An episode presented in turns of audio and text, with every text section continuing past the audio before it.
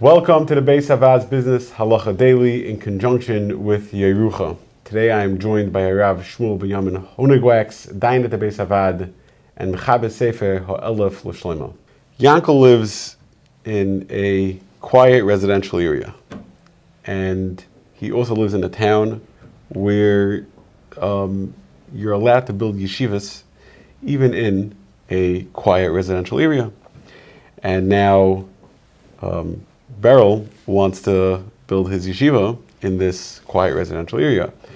So Yankel wants to know if he comes to Beis Din, does he have a taina to stop Beryl from opening his yeshiva in his residential neighborhood?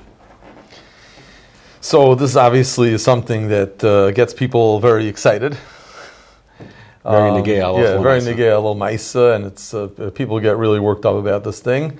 Well, maisa, the Gemara says in Baba Basra that uh, even though generally speaking you can't open up a store in a residential area and bring in a lot of customers, but when it comes to yeshivas, special takanas chachamim, because of the fact that that uh, the Chacham wanted that there should be uh, malamdim and the schools and, and chadarim in all in all areas that children have places to study, and learn Torah.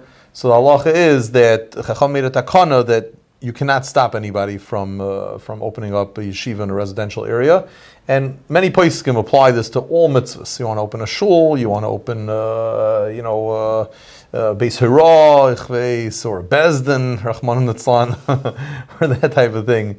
They would, uh, assuming that these things are mitzvahs, you would be allowed to do that. If you enjoyed this video and would like to receive more like it, or to sponsor future videos, please click the link below or visit beishavaad.org.